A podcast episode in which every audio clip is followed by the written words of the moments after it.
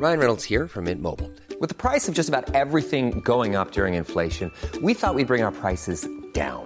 So to help us, we brought in a reverse auctioneer, which is apparently a thing. Mint Mobile unlimited premium wireless. Ready to get 30, 30, bit to get 30, bit to get 20, 20, 20, bit to get 20, 20, bit to get 15, 15, 15, 15 just 15 bucks a month. So, Give it a try at mintmobile.com slash switch. $45 upfront for three months plus taxes and fees. Promo for new customers for limited time. Unlimited more than 40 gigabytes per month. Slows. Full terms at mintmobile.com. Hey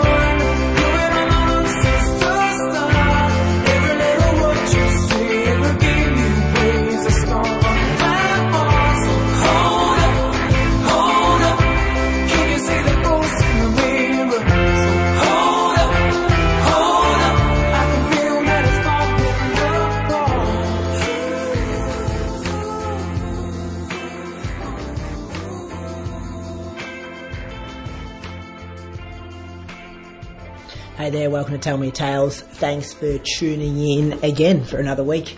Uh, first up, thanks to all the people who hit me up with some positive feedback about around the Pat Smith interview last week. Obviously, a bit out of my depth in that um, in that conversation, a world that I'm not really used to, and um, yeah, I think I said last week an interview that I was a bit apprehensive to put out and not sure how some people would react to it. But yeah, really grateful for the people that took some time and uh, had some positive words to say about that. So thank you very much. This week's conversation is with our man Andy Ellison, part three. Um, Andy and I kind of catch up pretty regularly just on the on the text, and it's always uh, it's always good to touch base with people regularly, but sometimes on the text you don't get so many details and I like just getting on Skype with Andy once a month or once every six weeks and just seeing what he's up to and he's, uh, he's been experiencing a few downs lately. He's uh, got a bit of stuff going on which he explains in this conversation and we read pretty similar books as well so it's always good to talk about some stuff we've learnt from some texts that we've been reading and yeah just giving you guys the opportunity to be a fly on the wall. I always think I get off Skype with Andy and I've uh, learnt something about my life or learn something that I can enforce and probably gives me a good opportunity to check myself in a few ways. And uh, yeah, I really hope you enjoy this chat. Uh, he gives his handles there if you want to outreach to him. He's uh, going through some stuff at the moment, and I'm sure he'd appreciate your support. But he's tough and he's learning, and he'll come back a stronger man. Have a good Christmas. If I don't hear from you before, thanks for tuning in again. Cheers, guys.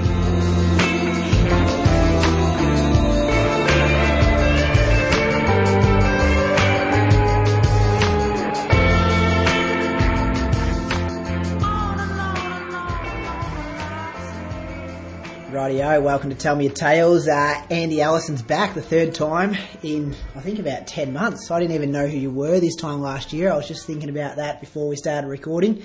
And now we've had uh, three podcast chats. How you going, mate? Yeah, Brady, I'm really well. Good to be back. Good to be back, good to be back. What's been happening in the life of Andy Allison? Oh, well, a little bit. Um, as kick, you know, kick us off. I know little bits, but I don't know. I don't know it all, and I wanted to talk to you and get you on the show again to, yeah, get deep and go through like all the all the bits and pieces, all the all the nuts and bolts. I guess. Yeah, okay. Well, since we last chatted, um, I've been on and off again with the with the rehab, getting different parts of my body right again, and mainly mainly back issues. Have been like the the back spasms I had when I was in in uh, California, and then we got that to settle back down, and then I got about three or four weeks back into a, a cycle and was running pretty well, and thought I, I might be able to have a crack at Point to Pinnacle. So it was leading up just to that sort of uh, middle of November, and then went from running a great session on the Saturday, 28k on the Sunday, feeling a million bucks, and then recovery uh, Monday was great, and then went out for a jog up to Taroona on the Tuesday, and then both uh, both the glutes started tightening up a little bit, and I thought, oh, that's a that's a bit weird, uh, just a bit of delayed onset from the weekend perhaps, and then I turned around at about 6k to come back home, back down the hill, and everything just got, started getting really bad, and I was like shuffling, and it, it I was a couple of k's from home, so I had no choice but to, to just jog home. And by the time I got home, the, the back on the left hand side this time had spazzed up so bad I, I could hardly walk. So I spent the day on the couch on some Valium and and try to get that to settle back down. And have you had pain like that before, mate? Like, or is that something new for you? No, that was that was similar to what I got in California, but this time it came on so suddenly, like, and it felt like out of nowhere. But in in ref, on reflection, you know, it didn't come out of nowhere. I, I I came back too quick. I upped the the K's too much. I did. I turned all the wrong dials. Uh, when you listen to like Magness and Marcus talking about, and uh, that Mike Smith guy talking about only turning one dial at a time, I turned two or three of them. You know, intensity, um, speed, distance, everything just got turned up a bit too quick. And that resistance with those hill reps and stuff. Remember, you were smashing those. Like I reckon they were some of the, your most impressive sessions I've ever seen you doing. Mm. Yeah, yeah, and that felt that felt quite comfortable actually. But then, and I don't think that that was a session that did it, but there was another one where I did one on the Saturday morning, and I was a bit tired, and it was a bit hot and windy, and I was a bit cranky going into it, and so I was a little bit I was a little bit stressed going into it, and then the reps just didn't go well, and then I compounded that with another long run on the Sunday, and then had another big week of training, and just trying to hit paces instead of instead of heart rate zones, and that's what threw the back out. But look, I came back from that, and I was I was back running. We took it really cautiously this time. Had a bit of a change in philosophy with my running under a under a new coach and working with my strength coach and my physio, and we realised that um, stress levels and uh, anticipation for me were a big part of my training load. And so we were monitoring that daily on training peaks, you know, how was my sleep, what were my stress levels like that day, what was my injury feeling like, all that kind of stuff. And so we were taking a very cautious approach. I think I did 25 Ks in the first week back, you know, all really gentle stuff, heart rate based stuff. And then it was maybe 40 or 50 K the next week and 75 K the next week. But while I was doing all that, nothing felt great. You know, I, mm. I know, I know when you come back and you know the first couple of weeks are always a little bit tough, but something just didn't feel right this time. Like the, it was just really hard work and there was no release. You know, a lot of us run for the joy of running and the, the headspace that it gives us when we're out there.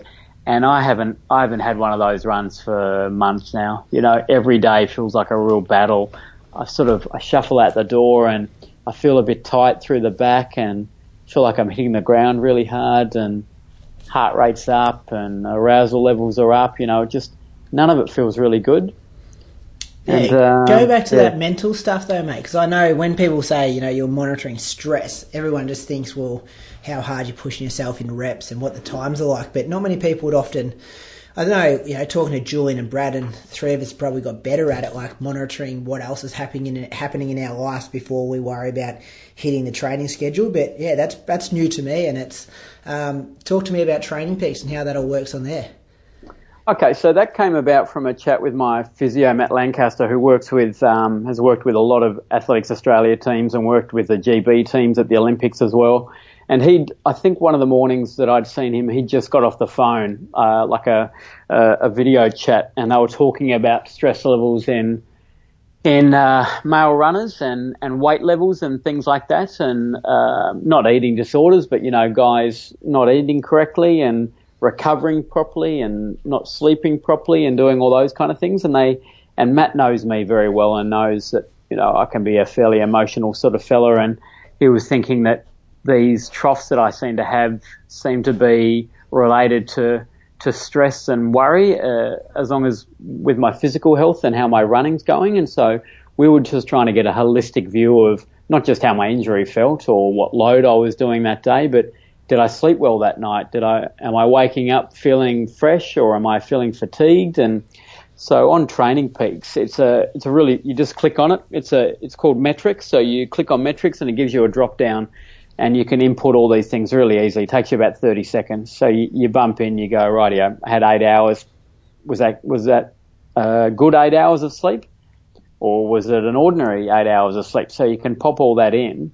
And so you're getting a really big view of, of what it was like. So sleep hours, sleep quality, fatigue, you know, comes from none to extreme. Um, soreness, once again, from none to extreme and then your stress, and then you put down yesterday's training. How how did that go? Was it as, was it good? Was it average? Was it better than normal? Was it worse than normal? And then you put down an overall feeling of how you're feeling that day. So that could not be related to running at all, but how's your mind today? Like, are you worrying about work or are you worrying about, you know, relationships or things like that? And then the last one is, I think, sickness. So are you feeling healthy?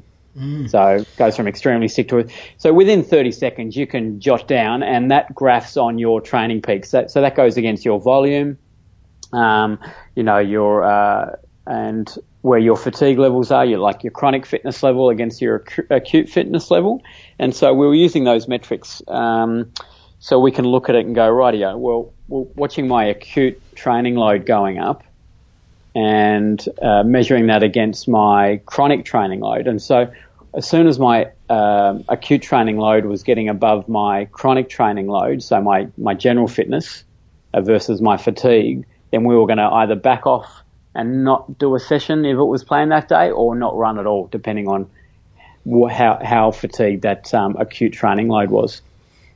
Yeah, right. It's um, it's interesting stuff, isn't it? Like, because it, it matters so much. I was just thinking about yesterday. We had our last day of school and had the uh, end of year mass after school, and then our award ceremony, and just like this huge day at work. And then I wasn't working today, but just going to do my session, like you just could feel tired and for, like I got up at like ten this morning, like slept for yep. about eight or nine hours. Like so, sleep was a tick in the box, but it felt like I was so um, just busy, like in good busy. Like I don't think I was stressed or anything, just ticking things off, getting there the end of school year.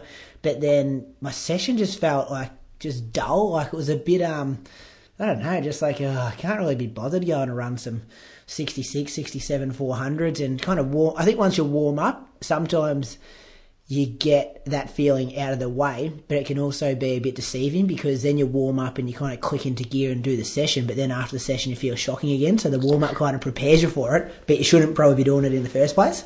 Yeah, so you're having to get your arousal levels up to yeah. do the session. You yeah. know, that's what Sean Crichton was talking about, that he, he never had to do that. He never had to get himself, you know, pumped up for a session or use adrenaline in a session because adrenaline is very fatiguing as well. You know, if you're having to use that a couple of times a week in your sessions, then that's going to have an effect as well. But if you're having to get, you know, super aroused just to get the session up, then, and if you're already tired, then that's to, that's to accumulate, isn't it?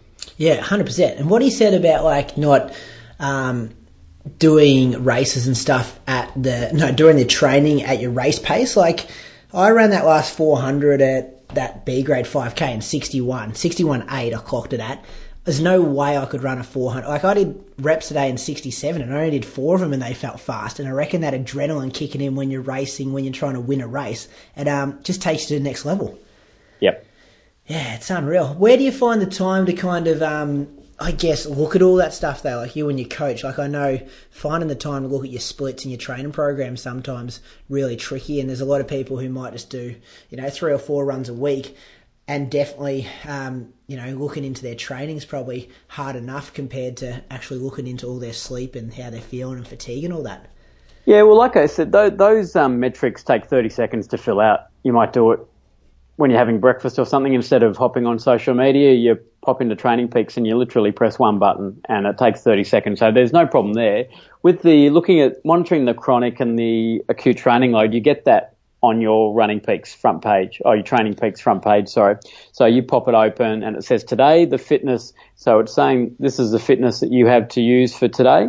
And, um, it, it's measured there in a, in a point value. So, you know, it might be 40 or 50, and then it's got your acute training load, which it calculates all for you, and that might be at 40. And then it gives you a then it gives you a form depending on the differential between those two. It gives you a form rating. So what it what it means is that once you when you're say at the moment as because I've had you know well I've been off for a week now. We'll get into that in a second. Mm. So my form is at like plus 13 at the moment. Yeah. So that might sound good, but that actually means I'm starting to detrain. When you're in a, a good training block, you want to be you want to be negative. You want to be sort of zero to minus 15 or maybe even to minus 20 if you're in a really heavy block. And then what, what happens then when you go into your, your slight taper or whatever? That fatigue level drops really quick, like your acute training load drops really quick, whereas your fitness doesn't drop off that much, but your acute level will drop right down and your form will come up. And they say that you want to be racing at around zero to plus five or something like that. That's where your form should be. So it calculates all that for you. So it doesn't really take any time because it's right in front of you. As soon Yeah, as awesome. And it calculates all that stuff just going off your sleep and all that. Like it takes all that into account, not just what you're running. We're mainly mainly heart rate based, so you've got to be using your heart rate monitor. So Yeah. it's getting an accurate an accurate reading of where your health's at. So it measures everything. You know, your your resting, your average heart rate, and your maximums, and all that kind of stuff. But it takes all those metrics and then it charts it. So my coach would look at it maybe once a week, or if he knew he was monitoring me a little bit closely while we were coming back. So he was having a look most days and just going, right, yeah, well that that fatigue level, that acute training load is starting to creep up. So, you know, this is when we have a discussion, do we not do a session? But it didn't actually need to come to that because I Yeah. was doing, I was Talk doing the through this. sessions.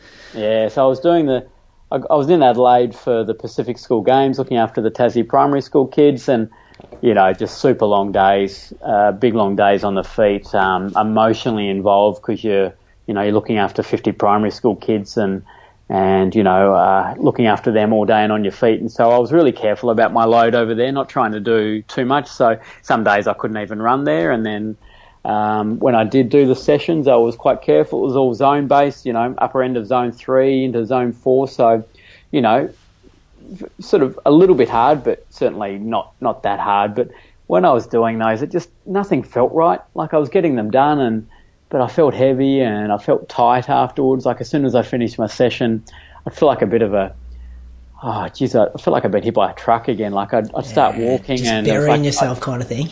yeah, but not not not, not bearing myself because the heart rates are all fairly controlled still, but the body just wasn't coping with it. You know, yeah. just so you weren't with it- burying yourself, but you felt like you'd buried yourself. oh, I just felt like I'd I'd been in a race or something, Yeah, and right. um, and and I was just like, oh, geez, that's no good. And then and then sitting on, you know, it was it's two flights from Tassie to Adelaide, so you know, four flights in in the space of five or six days, and you know, not sleeping as well or and getting the as good quality food as I'm used to, and all those kind of things were adding up. So I was very careful to manage all that and not try to do too much, and got back and just went through my normal sessions and. I'd booked in to see the GP just for a bit of a catch up. She's a really great chick who worked in the Navy, so she's really pragmatic and really practical when looking at, you know, athletes and, and lifestyle and all that kind of stuff. And we were there chatting about something else, just having a bit of a, a general chat. And she said, Oh, how's your groin and your hip and all that? And I was like, Well, it's still really sore actually. This is like I've had this groin impingement near the psoas tendon there, and it's been going on since I was in Melbourne and it was no, nothing that ever bothered me. Like I, when I used to see my osteo, I'd just say, "Oh, my right side's a little bit tight still." My range of motion was never that great on that right side, and but there were other things going on, so I didn't really think about it too much. And then ever since I've been back here, it's been quite sore and quite restrictive.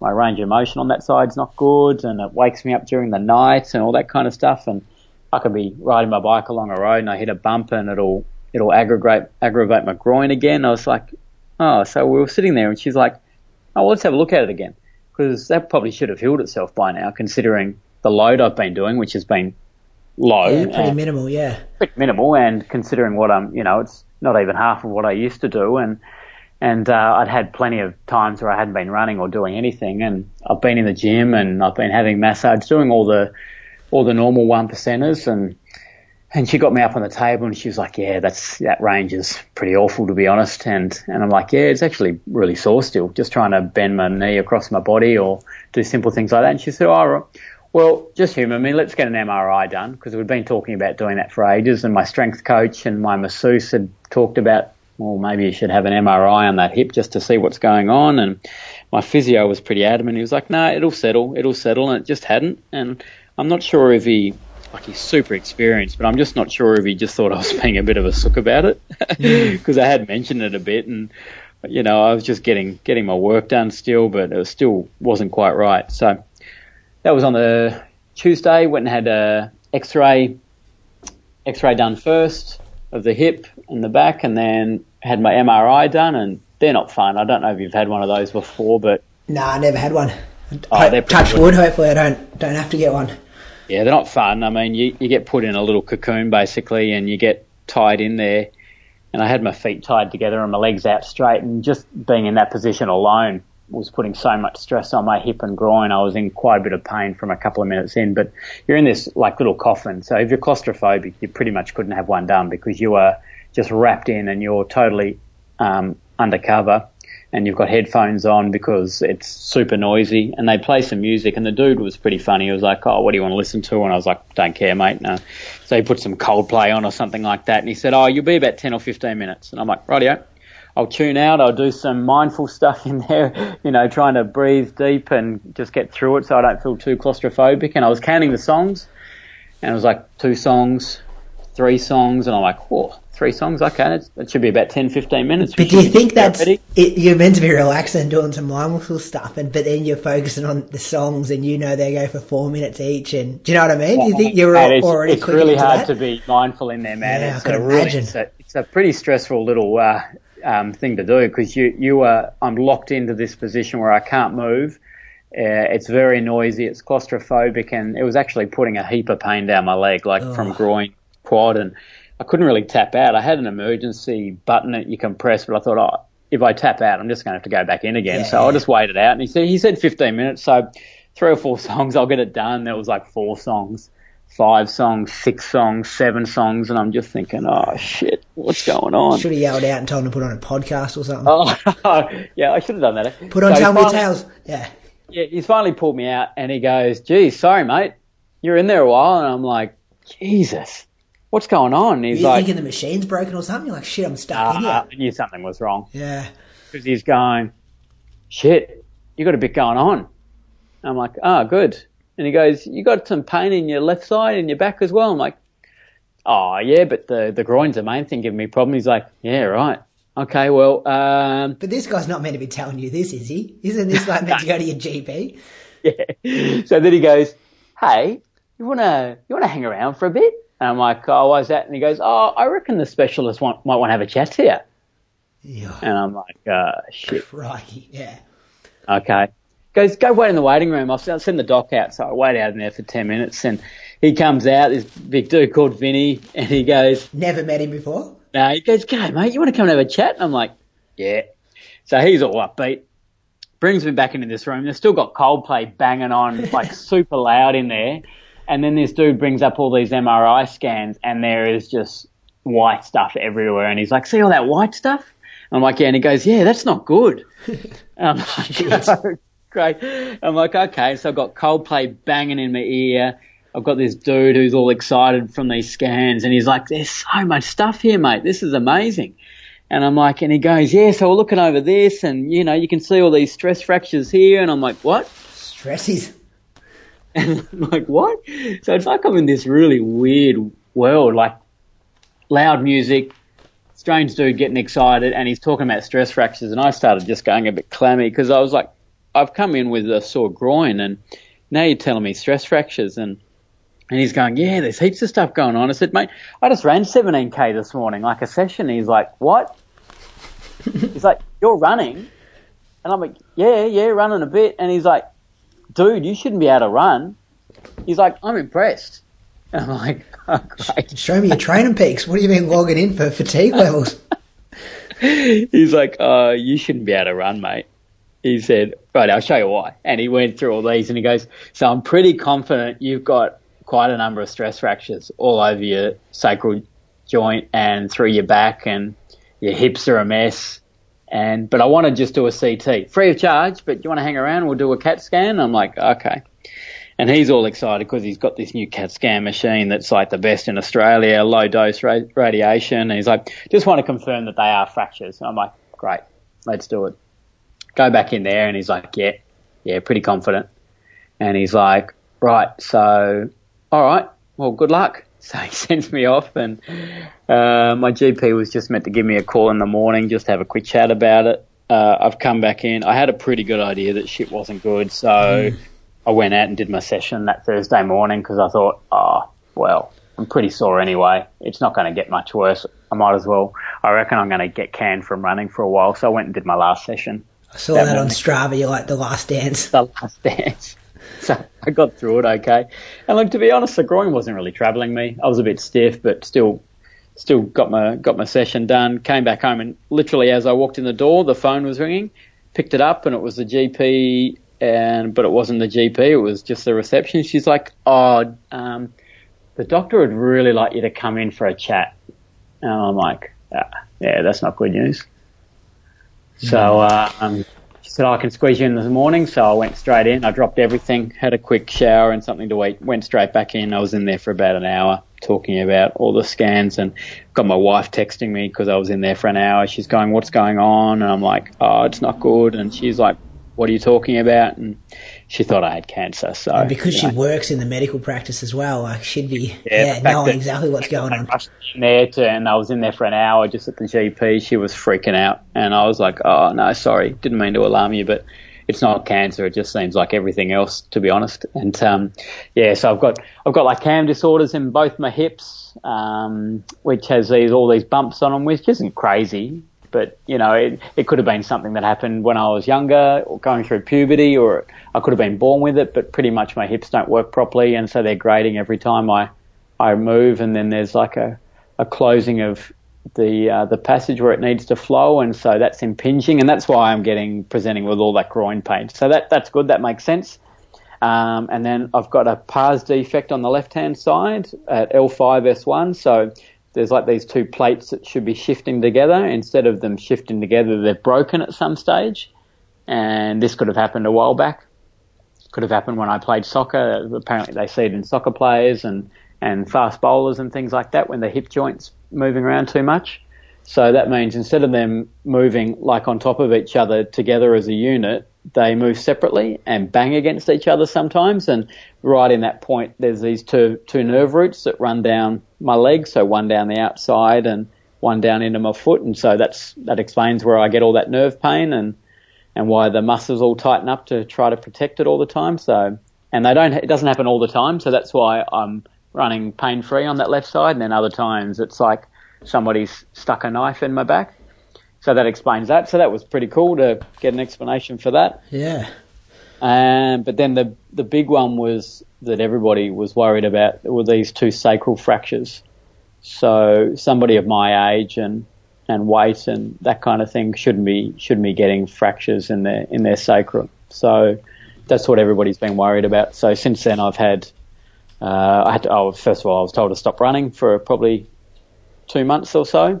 Um, I was to stop doing anything like minimal walking, um, not really allowed to ride my bike much um, for about three weeks, just to have like a metabolic reset to let my body just try to recover from the, the stress of all this. And and uh, then I was in with a sports doctor, so she was looking at everything. So having a bit of a holistic view. Why why is a 38 year old guy getting stress fractures there? Yeah.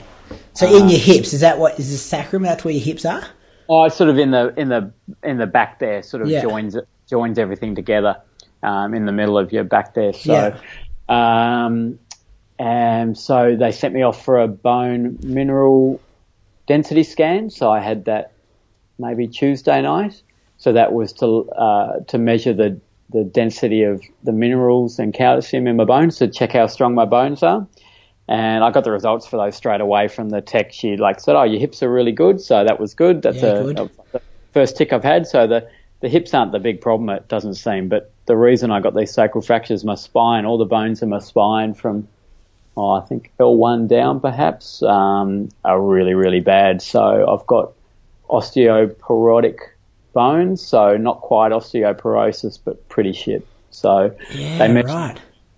they measure you against people of your own age and similar height and weight and where your bone density should be. So my hips were smack bang where they should be and my, um, and my, my back was really, really low. So not, not as bad as in osteoporosis, which is just about incurable, but not, not great. So, Did they say? Did they give you like a, so many years behind expected where you're meant to be, or months, or like how do they? Uh, I haven't drilled into the details so far. They'll go to my sports doctor, who I catch up with on the fifth, and she'll be able to um, explain that fully. But it'll be basically, I, I'm pretty sure I'll be on some infusions, so I'll have to have some drips put in and have some um, some fluid or some strengthening agents put in to, and that'll probably be a regular thing for a little while. I think I have to get retested in maybe six or 12 months, but apparently from anecdotal stuff that I've heard people talk about that that can come back pretty quick. Yeah. Like you can, you can, now that we know, I, they can medicate me for that and they can get the strength of my, my spine back up.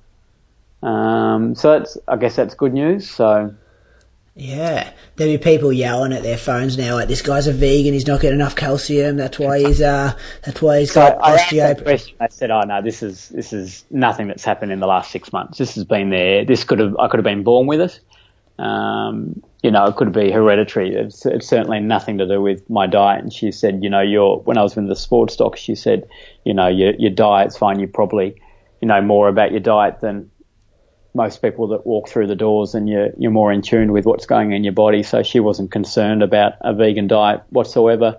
Um, this is something that's happened in the past. So Yeah, well, you look. I've actually looked into this because my uh, my mum's just got osteoporosis and my grandmother as well. And when you look into it, it actually the evidence about how um, some meats can impact calcium intake is actually worse than not having milk in the first place. Like you can get calcium from other places and actually absorb it much better than having a uh, a meat based diet and then trying to also have the calcium through milk. Yeah, yeah. So that was kind of re- oh, not not reassuring, but at least it's, there's not much I could have done to avoid what's happening to me now. Um, it's not because I was running too much, uh, but obviously by having that that weak bone density in my in my lower spine means that you know every time I hit the ground I was doing damage and and uh, and that's where those fractures have most likely come from. Um, so now we know that. Now I can, you know, hopefully get the the spine all all sorted out, and and then I'm I'm in with a an orthopedic surgeon second week of Jan as well for an opinion about my hips, whether I should have those operated on or not.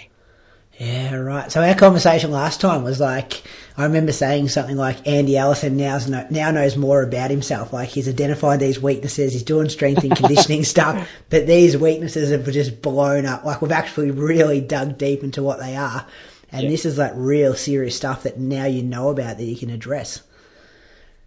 Yeah, which it, which is good in a way. I mean, it was a massive shock. You know, you go in having an MRI because you're presenting with groin pain, and then to find out that your body's actually really sick, you know, pretty much was a was a real shock. So, um, trying to come to terms with that was really hard because it just it just blew me away. I didn't realise that I'd been running with such a.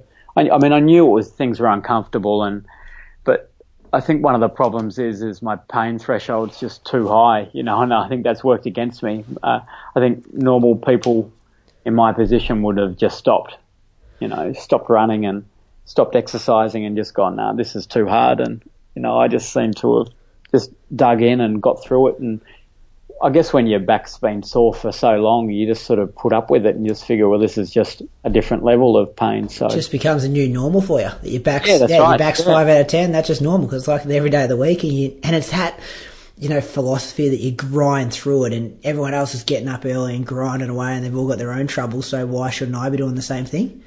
Yeah, yeah, and you don't know what other people feel like, so you just assume this is what running feels like. It just it feels really hard, but maybe it's not meant to be quite this hard. Yeah, but it's good that you got onto it and you're just like, okay, this shouldn't feel like this. I've ran for long enough to know that this isn't what running feels like.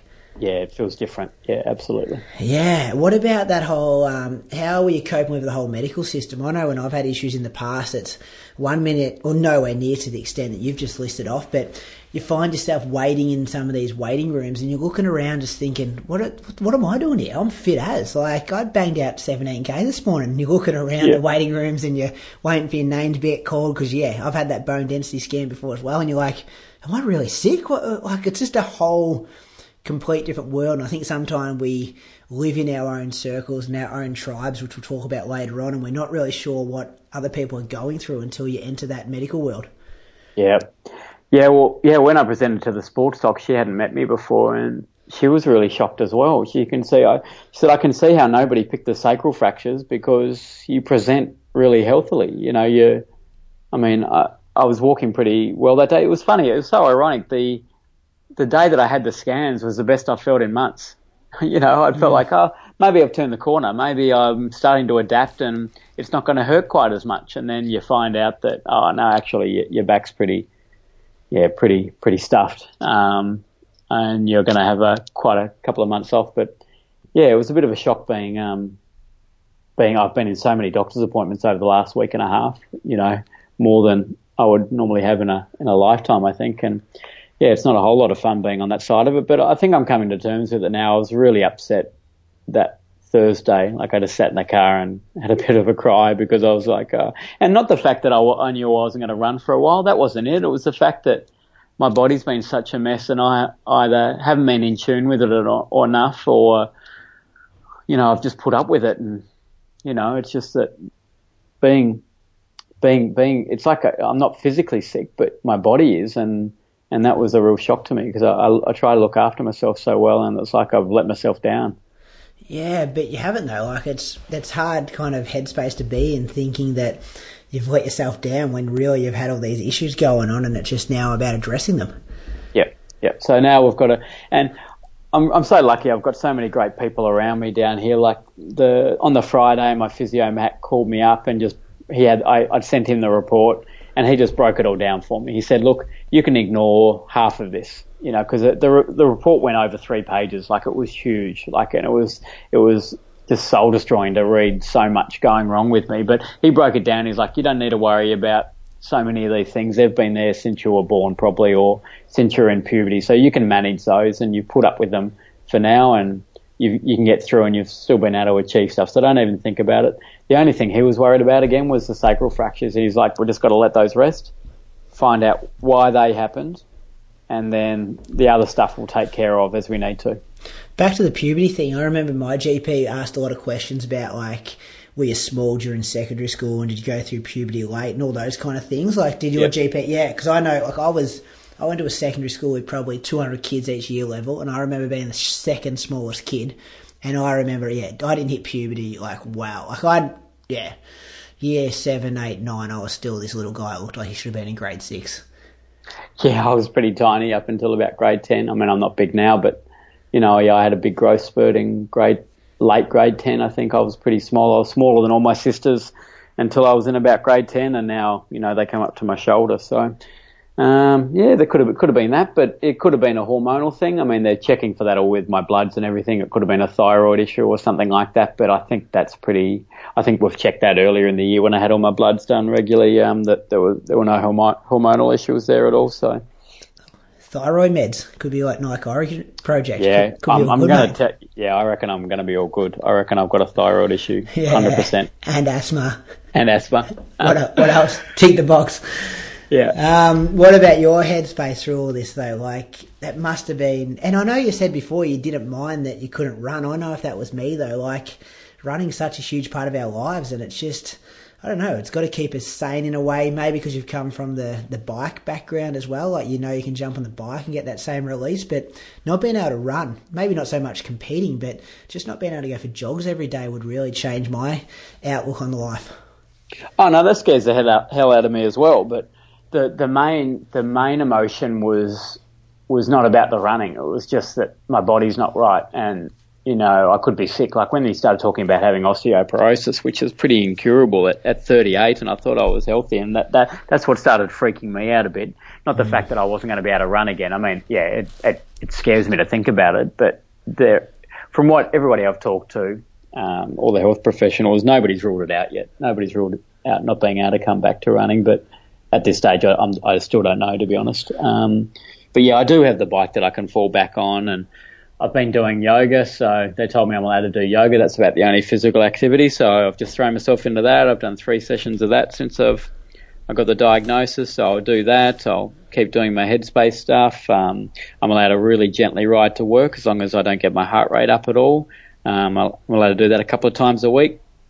I'm not really allowed to walk, which is a bit of a bugger. So I'm not allowed to walk my dog or anything like that because they just want me to rest up my feet. And and then in the new year, I'm allowed to start swimming. So I've got another mate who's a little bit injured at the moment. So we'll go jump in the pool and cut some laps. And then there's a big riding community down here. A lot of my mates ride anyway. So I'll reluctantly get back on the bike um, for a little bit as well and do some cross training. So you know, I'll, I'll, get through the next couple of months and then I'll see how we are. And then do they, they scan again? Like they go right? Yeah, I'll do another I'll do another CT in about six weeks and see how the see how the fractures have healed up.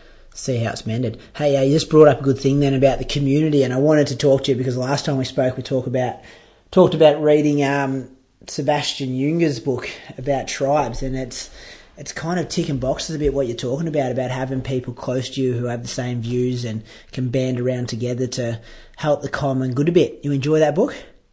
Yeah, it was good. It was a bit short. Um, like it was more like an essay, wasn't it? It was only 130 odd pages or something. But and I was reading a little bit more about it today. Um, and some guy was talking about how he loved all the concept concepts of it, but he, he wanted him to go on. Like he, it was like he, he started you know, really delving into it and then just cut it off. So I, I, found it really interesting. But yeah, I'd love to know more about it, to be honest. Same, same here. I listened to two of his podcasts with Joe Rogan, and I'm not sure if yeah. you listened to any of Joe's podcasts, but they go for like two, three hours. And then hearing those two interviews that went for, you know, four or five hours in in length and then reading the book, I felt like I'd already read the book just because he speaks anecdotally about all the stuff that's already in the book. And yeah, 130 pages, pretty big text. I picked it up last Saturday, and I think I finished it in kind of three sit- sittings. It was pretty uh, pretty easy to finish off.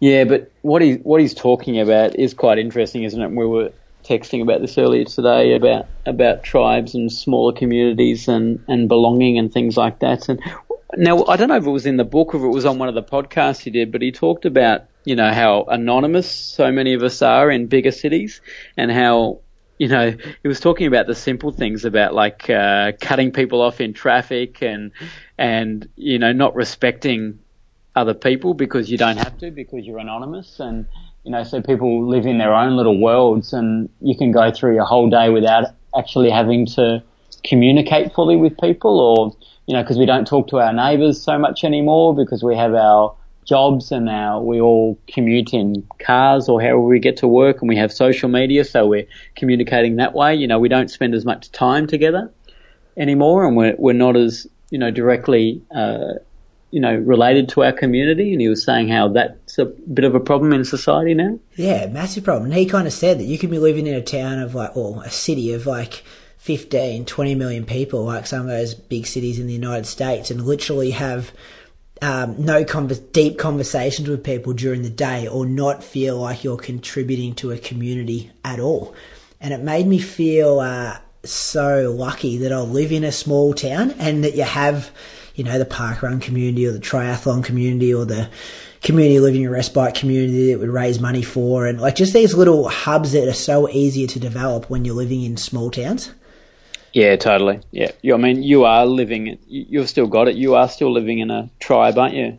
Yeah, in a way. Like, yeah, Shukumama is about 20,000, but I think that's yep. what, after reading the book, I was just kind of ticking things off in my brain, thinking, yeah, this is what I get my kicks out of in a way, and I'd never been able to explain it before, like banding together to you know, do something for the common good rather than yourself. Whereas if you're in a big city, and there are, you know, community groups and stuff in big cities, don't get me wrong, and I think people are doing some amazing things in big cities, but it's so much, there's so many people in big cities not involved at all in a tribe in, in any way. Yeah, and you can you can go through your whole life. You know, you can go through every day without having to be accountable to anybody. Whereas, you know, there are consequences, and that's what he talked about with the tribes, didn't he? He talked about how there were consequences when we lived in tribes because, you know, everybody was about the common good. If they were hunter gatherers and had to go out and, you know, you had your, your hunters and then you had your gatherers. And so the people who were going and getting food or the people who were hunting animals and bringing back food, it was for everyone because everybody had a role. And if you, if you did something or you say you stole something from your tribe, there would be dire consequences. It was either, you know, you were, you were kicked out of the tribe or you, you were, were done. They, you were killed. You were, you were they, they, killed you. Exactly right. And it, and it showed that everybody just respected everybody more though because they all played a role in society in their own in their own tribe. And now we we don't have to. You know, you can you can drive to work and I, it, like that point about cutting people off in traffic. You know, something that Moose on the Loose would probably get stuck into. I reckon if he had to commute in traffic, that you know people cut people off all the time and talk on phones because there's nobody there to tell them not to, you know, and if you cut me off in traffic and you know, pull out in front of me and you can just drive off because we're never going to have an interaction. So it doesn't matter if you piss somebody else off. And he kind of said as well, like, this is what really stood out to me that the more we've spent living life like this as society, the higher all our mental illness has got. Like, it's just, we weren't designed to live the way a lot of people are living at the moment. Yeah, that was his uh, when he was talking about the American Indians or the Native Americans, wasn't he? Yeah. How, like, uh, what was it, the 17th? Like around the 17th, 18th, 19th century, like when they they would go into these tribes, like they'd be they'd be kidnapped, and then when they were able to be returned to their normal like white settlements, that nobody wanted to go. Yeah, like, nobody no, wanted to leave right. these we'll tribes. Just live here. yeah, exactly right. Because they they appreciated being, you know, they were they were they were in the community and they were they were needed and they, they felt like they had purpose. Whereas in our life, you know, you, can you can go through life without having to be reliant on anybody else or being responsible to anybody else. So I think that's why you do so well with all all your community stuff, and you know that's why I'm trying to do more of that, like going away with the the Tassie team to the to PSGs. You know that's totally voluntary. We don't get paid for it. You know, and every other state there are, are being uh, manned by teachers who are getting paid for it, and uh, a lot of the levies that we pay are to bring in relief teachers, you know, to to cover the the uh, the, the teachers who are looking after these other kids, whereas the Tassie is all just um, just people who love the sport and love giving a little bit back, and so we're all on volunteer base, and you know, the, it was just great being able to give something back and be be responsible and and you know doing something for someone else, yeah. But even just coming on this podcast, mate, like you've given up about five hours after this chat tonight just to volunteer your time, just have a chat, and you know, a couple of thousand people are going to download it. It's going to get get them through their Sunday long run hopefully this week, and it just, I don't know, it just makes sense. Like it's not rocket science, and one of the main points that I found as well that um. Oh, when they were kind of talking about people wanting to return to war, so these vets would come back Yeah. from from war, and they're like they come back and they, you know, post traumatic uh, what's it called? Stress disorder? Yeah, stress disorder. PTSD. Uh, would go through the roof. And then a lot of them would say like they were happiest when they were at war, sleeping, you know, body to body and being alert because they had a role and they had a purpose in their life. And now they come back and, you know, they might finish off in the army and they're 32 and they've still got, you know, 50 years ahead of them to live if they live to 80. And then it's like, your purpose is gone. You do not have a purpose throughout your life, and it's just you want to be back in that environment where the war's happening, and um, you've got yeah a tribe to protect. Yeah, they were saying um, that the the people who were recovering quickest from that, because they, they, they're saying there's two forms of PTSD. There's short term and long term, which is chronic. So short term is like the guys who are actually on the front line in actual combat and seeing death and all that kind of stuff. They were the people who were bouncing back quicker.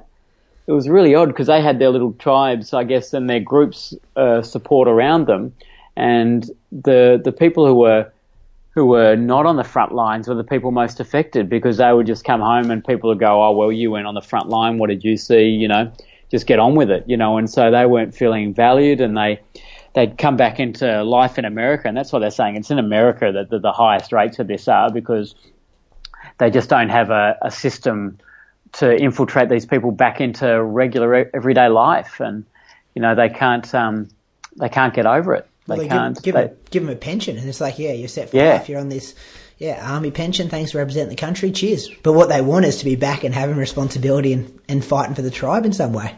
and they, they want purpose. And it was that goes back to that other book that we were talking about, the blue zones, um, Yeah, and all these true. the longevity of people um, because they had purpose in their life. You know, even though they were hundred years old, they still had to get up and they would help. You know, with breakfast for their family, or they would look after their great grandchildren, or they'd have their social groups that they'd go and meet for a drink or a walk. And we all need purpose, don't we? Yeah, 100%. What about that stuff about 9-11? Like how the mental illness and stuff dropped after 9-11 because the United States kind of had to band together because it was us against them now, not of us all on their kind of, um, or not all of them on their same, same road going forward, or different roads going forward.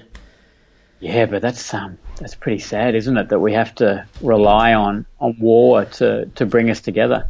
Yeah, rely on like a massive uh, attack on your country to realise how good your country is and you should be working together. I heard um, an interesting podcast today when I was warming up and warming down. I was listening to Joe Rogan podcast, and they were talking about would um, world peace like ever would it ever happen? And they were kind of saying the only way for it to ever happen would be if we were invaded by like aliens or something, because everyone would just be like, right, doesn't matter what country you're from, we're all together, we're Team Earth now, and we're going to band Independence Day. together. Yeah, that kind of stuff. And I'm like, you're probably right. Like it's you see it when you know countries have natural disasters, and he spoke about that in the book as well. Like people just come together, and you know you don't mind if someone cuts you off in traffic if you've just experienced a massive catastrophe in your hometown because it's like it's all right, mate. I understand it. Let's, Just roll with it. We're all on the Yeah. same team here. You're letting people in at the supermarket, like all those Yeah. little things are just uh, not worth getting worked up for because you've experienced some major major troubles. Yeah. Yeah, it's an interesting one. Good book though. I recommend it. Like I, I love easy reads. Like stuff I can drop in a couple of days. It just makes uh, the page turn a whole lot better. Yeah, I would have liked to have been a bit longer, but yeah, that's my only criticism of it. Absolutely. Yeah, hundred percent. Mind you, But I've heard I've heard him um, talk on a few podcasts, and he's great to listen to as well. Yeah, He is, yeah. I mean, was it him that has? Uh, did we talk about him last time about how he doesn't have a cell phone or doesn't have a smartphone? no, I didn't. I don't think we spoke about it, but yeah, he definitely started that podcast talking about how he's still got the old flip phone. It's like I take calls and text messages, and that's it.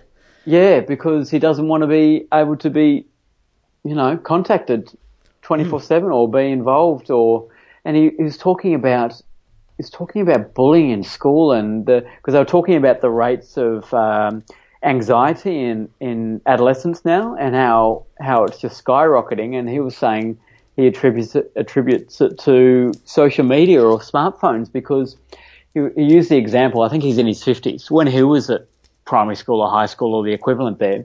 Say if he was getting bullied that day, then he could he'd go home at three o'clock and there were no phones, there were no smartphones, there was no internet, there were no Facebook sites, there were nothing like that. So he couldn't get bullied from 3 p.m. that afternoon once he was home until 8 or 9 a.m. the next day. So he had, you know, 12 or 15 hours where nobody could touch him. And so, you know, whereas constantly now kids can get bullied 24 7. And so, you know, that they he reckons that's a massive cause of the, the anxiety in um, in ad- adolescents now. Yeah, it's even. I, am not getting bullied online or anything like that, but I sometimes find myself. I'll wake up at two or three o'clock in the morning. We don't have a clock in our bedroom. Like we made the effort to have no clocks and no lights and all those kind of things. But I'll roll over and just go. Oh, I'll just check my phone. If I've got to get up in twenty minutes or five hours, what is it? And then notifications will pop up, and then you're like half aware, like, and you're just like, I don't want to read this. I just want to see the time, but you just see your phone's loaded with all these notifications. I've got a yeah, I've got most of them turned off, but Facebook Messenger, that's probably the next one I've got to get rid of just to make sure. Because then you're trying to get back to sleep and you're like, oh, what did Brad say to Julian at 9.50 last night when I was asleep at 9.30? Then you've missed it. And yeah, it's a strange little little thing how it can impact you. Even, you know, it's all positive stuff that people are talking about. As I said, not getting bullied, but it's still having an impact on your headspace in one way or another. Oh, totally. It's controlling it, isn't it? There's plenty of other things you could be doing, isn't there? Yeah, I reckon that's the way. We're all going to go back to the old flip phones and just, yeah, I don't know. Is it going to happen? Um, The smart I've people a- will. Yep, I've got a mate who is going in between at the moment. He's a he's a pretty interesting fella, Gator.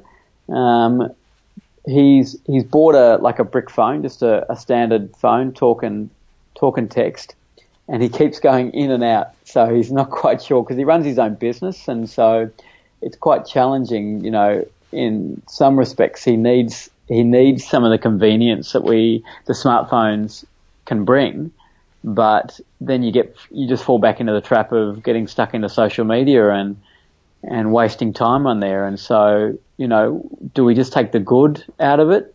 And can we just take the good out of it and and ignore the rest and leave it there, or or our behaviours so that we just we can't we can't avoid it. You know, we can't help opening that app and scrolling and refreshing and seeing if anything's changed. You know, is it just part of us now? And the longer we do it, the more it's going to be part of us. Yeah. Like it's it's yeah, it's a hard road back to. Because I just think of like you know Strava's on my phone and Instagram and like emails and like it's all there. Like if I was just to go back to talk and text, it's like I just have to walk around with my laptop or something, maybe. Yeah, well, you could do it, Yeah. couldn't you? You could. You Yeah, I could do definitely could do it. I think actually being on school holidays now is a good time to try. it. It's like, all right, no one's ringing you for work. Like that's probably the most urgent stuff. If anyone's going to call, it's work stuff. Everything else can probably just go go by. Like if I miss a text message or miss a Facebook notification, it doesn't really matter. Yeah, but then you're coming up to race weekend, and you know this is this is when I mean most of the stuff you do, or nearly everything you do, is positive, but you know there's still a, a negative connotation to it, isn't it? You, that you're you're losing so much of your day by by being on these sites, but you're coming up to a race and you want to have that positivity around you, don't you? You want to you want these messages from from your mates and people like that wishing you luck for the race, or if you have a good one on Saturday night, you know, you want the congratulations and all that kind of stuff. So Oh, and scrolling through like the live feed, like comments and stuff. That's I remember doing that before I left Melbourne. Like warmed down, watched the A grade race, got back to my car, and I'm like, all right, I'm going to drive for the next three hours. I don't want to do this when I get home at two a.m. I'm just going to, you know, this is going to be my endorphin hit again to see what people are saying and what kind of rubbish people are talking um, to get me home. And yeah, yeah, you're right. Like a lot of that positive stuff can build you up. Shouldn't we have some of that in our life as well, though? You know, I mean, you know, because we live in, like, you live in your community, but not all your mates are in your community, aren't they? You've got so many friends and, and, and things like that who are not within touching distance. And so you can't have those regular catch ups that you, you could. And so social media is a way for doing that. But, you know, do we just have to have it in doses? Is that the answer? And are we, are we responsible enough to, to do that? I mean, I know we've, you know, I've talked about this a few times. I mean, I get caught into the trap. I mean, sometimes I'm really good and I leave my phone in the bedroom at night and, and don't go to it. Other times, so sometimes I do that and then somebody will try to call me and it's something urgent and I go in there and I've missed it. And, you know, you're just like, oh, I should have had my phone on me. But then, you know, I, I don't want to be sitting there scrolling on my phone all night. And yeah, I reckon it all depends who you're communicating with a bit as well. Like I got one mate, Zach and Newman. Like I'm in a Facebook, just a message with him. I don't think I've even got his mobile, but we can write a message and then he won't write back for three days. And I'm just like, I don't care about this. Like he doesn't care, I don't care. As long as we get back to each other, it's all good. Whereas Yeah. other people, I'm like, right, I've seen that they've seen this. Why aren't they writing back to me? It's kind of depends Yeah. on how high maintenance the person who is you're contacting and how urgent it is as well. Like Zach and I just chill, chilling, just talking about random stuff. And whereas some people you need to get back to them quick because it's a matter of urgency. Well, it made me think of something um, that I watched on Netflix the other day. Um, Judd Apatow, the guy who writes all those or makes all those movies like Forty Year Old Virgin and all those kind of things, he's back doing did a stand up gig. He's quite a funny dude, and he's married to Amy Mann, I think is it. Anyway, the the the blonde woman in that film who's so he, she's in all his films, and so are his kids. So he lives at home with two daughters and his wife and he was talking about how weird social media is now. That he's like young daughter, she might be 13, and she sits on a phone all day taking selfies and sending it to people. And he's like, "What are you doing that for?" And she's like, "Oh, I'm just sending them pictures." And he's like, "Do you know how weird that is?" And she's like, "It's not weird at all." And he's like, "Okay, when I was a kid, say if I was 12 or 13 years old, I took a photo of myself and then sent it in the mail to a friend." and then the friend goes to the mail and opens up a letter and it's a picture of me there, the the friend would be like, dude, what the fuck are you doing? Yeah, Why are you sending me a picture of yourself? But you know, it's all part of part of modern life, isn't it? That you know, that if you and if you break it down into everything we do, like you just you wouldn't be sending, you know, five sentence um, messages or letters to people all the time, but it's just how we communicate now. Well, that kid never knows the world without the internet. That's a scary thing. Like, yeah, Yeah. this is that's normal for her. She's like, yeah, as you said, twelve or thirteen or whatever, and it's just like, yeah, you just send pictures to people. It's. Uh, can you remember when the internet came out? Yes. Okay, were you? I remember logging I was, on. I was in college and we were creating a website and we were trying to log on. It was, it was crazy, but we were creating buttons and things that you could click on. And yeah, that was in grade 11 or yeah, maybe grade 11 or grade 12. So about 90, 94, I think. Yeah, right. I But, can't like we didn't remember. have. We didn't have access to it straight away. That was just at like school on some of the computers you could get onto it, and it was pretty much just to send emails and things like that. Like you couldn't do much else. Yeah, but you'd get like a reply on the email slower than you would like a letter in the post. It just like wasn't wasn't efficient at all at the start there. But I wouldn't have had a phone then either. I don't think I got my first phone until I was maybe 20, 21. Well, the big move was when smartphones came out. Like I remember being at uni, must have been like 2006, and we all had phones, but not smartphones. So we used to go to the computer lab to check like MySpace and Facebook and that.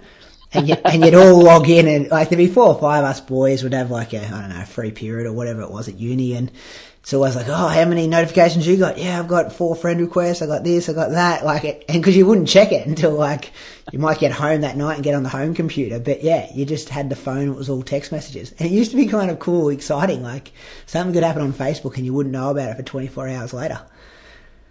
Yeah, but seriously, how bad's Facebook? Yeah, yeah, well, just that. Yeah, Benny made me delete the app the other day when he was around. Did he? But I re-downloaded it. Hope he doesn't listen to this because I'm like, yeah. A couple of days later, I'm like, I'm just, but they'll Oh, re-download it, and I don't It's do just- anything on it. Like, I just scroll through random stuff. It's shocking. Uh, he's out and about on the internet now, so I'm he's gonna just giving me some kudos. now. He's just giving me some kudos on Strava, so I'm gonna he's delete out and about. Jeez, he's got a big race coming up this weekend at Parkrun. We're going hard. We're going Brad Croker style, treating park, Oh. pe- treating treating park runners like A grade, like 5k races. Elite, elite park Elite running. 5k, yeah, yeah. What's what's Benny going to run on Saturday? He'll run. I reckon he'll run 1851. He's- trying to get him under. When I first met him at the start of the year, and he just wanted to go under 20 for 5k, and he's come on. He's come on well.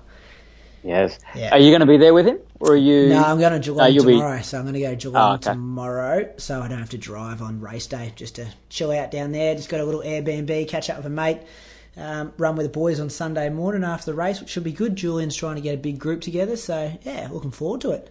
Should be, Oh, uh, that should be a great weekend. Yeah, would have loved to have been there. the meet sounds good. They're, they're doing some good stuff. Hopefully, get some good weather. I think it's meant to be all right, and yeah, go from there. I'm a bit, I'm yeah, not sure how this old. Uh, it should be good. Should be good. This three lap money thing could be could be interesting, but yeah. Don't fall for it. I know I'm not falling for it. You've heard it here first. I'm going to put this show out tonight so people can hear this before Saturday night. But um, no, I want to almost run it similar to to what I did at uh, state 5k champs. Like, you know, do some work if we have to to run some 72s and keep it Just three to get minute the- pace. Yeah. Yep.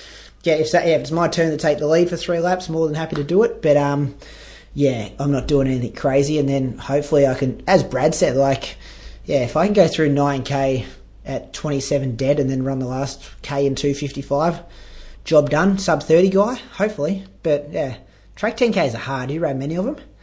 Never run one. Yeah, it's a bit of a it's a bit of a mind thing, I think. You just got to not look at the lap count, I reckon, for like the first 15 laps and just just getting a good pack and just yeah tick them off.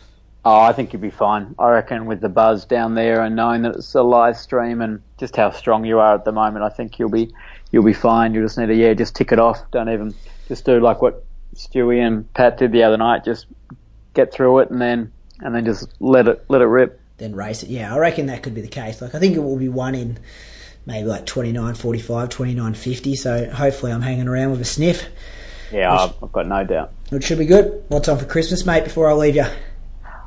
Oh, we're we're here first um, first Christmas in our in our new house, which would be great. So um, I'll be on the pans for, for Christmas Day. We've got uh, my wife's parents coming down, so they'll stay just down the road. There's a motel just um, just a couple of hundred metres down the road, and we've got her younger sister and fiance coming over from Melbourne. and They'll be staying with us. So yeah, it'll be nice. It'll just be just in the one house. We'll be out for a, a walk on the beach with the dog and.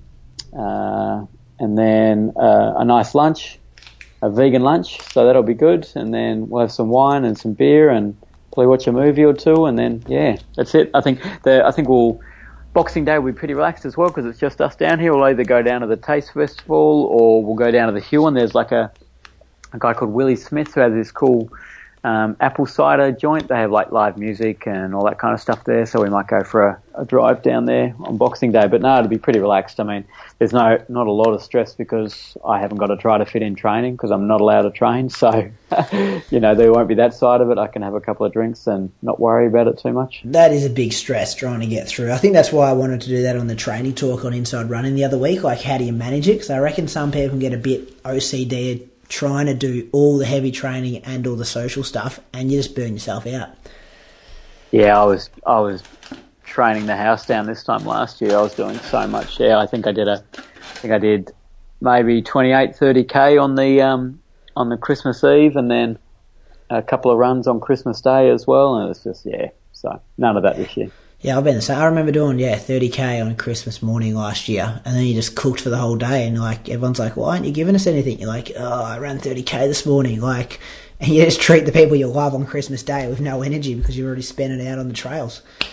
Yeah, well, yeah, that'll that'll be nice. So that's one of the positives, I guess, that I can I can devote myself more to that and and just be a little bit more relaxed. You know, I haven't got any races coming up that I'm preparing for or worrying about. I'll I might do some yoga. I think the the yoga studio is doing some yoga on the Boxing Day, so I might go in and do that, and then sit down and watch the cricket, and you know, just embrace, you know, uh, having having a bit of time off, and yeah, that's the only way I can look at it because there's there's no point thinking about, you know, what's been taken away from me. I've just got to think about the positive stuff, and if I get all this sorted, then you know I'm going to come back a a much better runner because I've been running around with a broken back and all kinds of funky stuff going on for who God knows how long now. So yeah, and you still ran two PBs, didn't you? Three PBs. Three PBs. What five k, ten k, half marathon? Yep. How's that? The highs and lows of 2017 for you. Yeah, what a mess. Oh yeah, look at those scans. When you sent it through to me in a text message, I was like, "Whoa, this isn't just like one stressy. That's uh, that's huge." And then you chuck that in with three PBs. what can you, what can you do when you're uh, healthy? Yeah, uh, yeah. I mean that that Gold Coast one. I don't know. Yeah, looking back, I don't know how I did that. 21, k on the road. That's yeah, I thought it hurt a bit. oh, hard, hard stuff. No, no wonder I can walk for a week. yeah, that's it. Hey, can you leave the listeners with something? What other books you read and podcasts you listen to? Oh, docos. What was that doco you mentioned before? Is it worth checking out? Which one? The comedian Jade. Oh, Judd Apatow. Yeah, that's not too bad. That's not too bad. Yeah, if you want something a bit lighter, yeah, Judd Apatow, he's pretty good. Um, main podcast, oh, Lance Armstrong's loving it. Um, oh, I haven't got uh, I haven't got onto it yet. I heard him on Rich Roll, and then I uh, yeah was meaning to check his one out. Trials is it called Trials? Stage uh, stages. No, no, stages is his one that he does for the tour. The forward is his own podcast. That's right. Yeah. Great listening, man. Like he's he's he's so open and honest. Like he's he's arrogant, but you know he's also he's so honest now, and you know he talks about the shit that he's done, and he talks uh, he talks so openly and honestly about it now, and and he owns up for his all all his mistakes and everything, and he's just a really he has he gets some interesting people on, and he's just so candid and natural and relaxed. I really enjoy it. Like it's just a yeah it's just a, a, just something that I don't have to like. There's a lot of other intense podcasts that I listen to, but he's one I just love having on when I'm cooking and and things like that. And yeah, so yeah, yeah cool. And he has has different guests every time as well. Like it's yeah, different guest every week. Yeah, right. Yeah, no, I'm just flicking through now. It looks good. Yeah, no, good. he's really good. So yeah, check that out. Um, be kind to yourself, everybody. I guess at Christmas, don't put too much pressure on. Spend it with your family and and like I mean, I never did take my running for granted, but yeah, I guess just enjoy it. If you're out there running, um, just enjoy the moment, enjoy enjoying being fit and healthy. And for those of us who are all injured, just understand that they'll, you'll get through it, and there'll be other things you can do as well, and just embrace those. So. Yeah, I think you've said that really well because I think sometimes we take things for granted, and when we're hitting eight out of ten training sessions, we want to be hitting nine or ten out of ten training sessions, and you got to remember that there's people out there who are, are on the couch or in recovery, wishing they were just out there jogging. Yeah, absolutely. Yep. Beautiful, mate. Let people know your handles again. We do it every time, but some people maybe tune in for the first time with Andy Allison. Yeah, okay, cool. Um, at the Edge Runner on Instagram, so I post more stories than actual um, than actual photos. So uh, if you want to see what I'm up to, that's a good one there. Won't be seeing much on Strava unless you like yoga and really slow bike rides. But you can check me out, Andy Allison, on Strava. And yeah, if you want to hit me up on Messenger, heaps of people do that, which I really love. That's I love being able to give back a little bit and talk to people. So that's just Andy Allison, A L L I S O N. So yeah, if you want to talk about something, yeah, happy to answer messages um, in Messenger as well. Full of wisdom, this guy. Get onto him. Thanks for coming on, mate. It's uh, I wasn't sure if you would have been keen. I was just like, you know, it's all good when things are going good with people and everyone's happy to talk about life when you know you're ticking the boxes and going well. But yeah, I think it was important to to share the good and the bad and the highs and the lows throughout the year, and I reckon we've done a pretty good job of that in the three podcasts we've Yeah, done this it. year.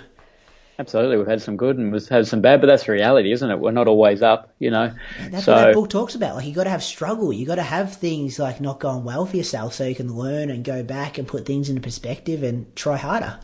Yeah, far out. I mean, if I get through this, I'm just going to really embrace being able to run again if I can get back next year. But you know, we'll, we'll, I'll keep you posted. I'll know more in a in about a month's time.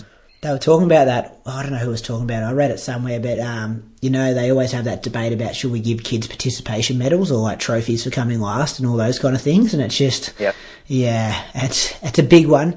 And um, yeah, you see it in schools all the time. Like I don't know, I don't give the kids stuff if they're not good at it because yeah, you want them to struggle and want them to find it difficult, so they go hard and work at it and come back and then get the trophy they deserve. That's right. Yep. I'm with you. Thanks, Andy. Done it again. Pleasure, mate. Good luck Saturday. Really, really looking forward to seeing a, a positive result from you. I'm sure you'll you'll run well, and good luck to um to the big moose as well. The Big Moose, yeah, he, he's playing it down. I reckon he's better shape than what he's letting people know of. His, Oh, ah, his Strava's impressive. 100%. He's done a lot of he's done a lot of circle work, which makes me worried. Like he has been good on the track, He has been smashing the track, hasn't on he? the track, and the track's hard. Like I, yeah, I hate the track. I've got to get on there more. I've got to get soccer players off there so I can actually get on there. Fine. I went there today and the guy was mowing it. I'm like, far out. It's like 11 o'clock on a like Thursday. I thought I was thought I was hitting this, but Unlucky. he, he did get off there. I warmed up and come back and he just gave me a wave. Tell me who you were. Yeah, I don't know what he was thinking. Like, gave me a wave, and so like half the over was mowed. So like you hit the hundred meter line, and then it wasn't mowed. It was like doing cross country. It was a good preparation for the real track on on Thursday, uh, on Saturday night. Yeah, really looking forward to it. Yeah, it should be good. Hopefully the stream's good. I think it will be. They've been doing a good job, those guys. Yeah, no, it should be good. Yep. Right, mate. Good talking to you again. Have a good Christmas. Yeah, you too, mate. All the best. See you afterwards. Thanks, mate.